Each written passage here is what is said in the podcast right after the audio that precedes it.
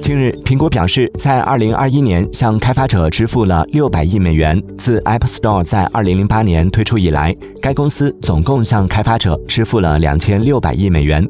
这表明 App Store 的销售仍然在以创纪录的速度增长。披露这一数字是苹果展示其服务业务增长趋势的一部分。对于分析师和投资者而言，这是一个重要信号。他们希望苹果不仅通过销售硬件，还可以通过销售服务和应用获得营收。根据 cnbc 分析师计算如果按照百分之三十的佣金计算二零二一年 apple store 的销售总量为八百五十七点一亿美元。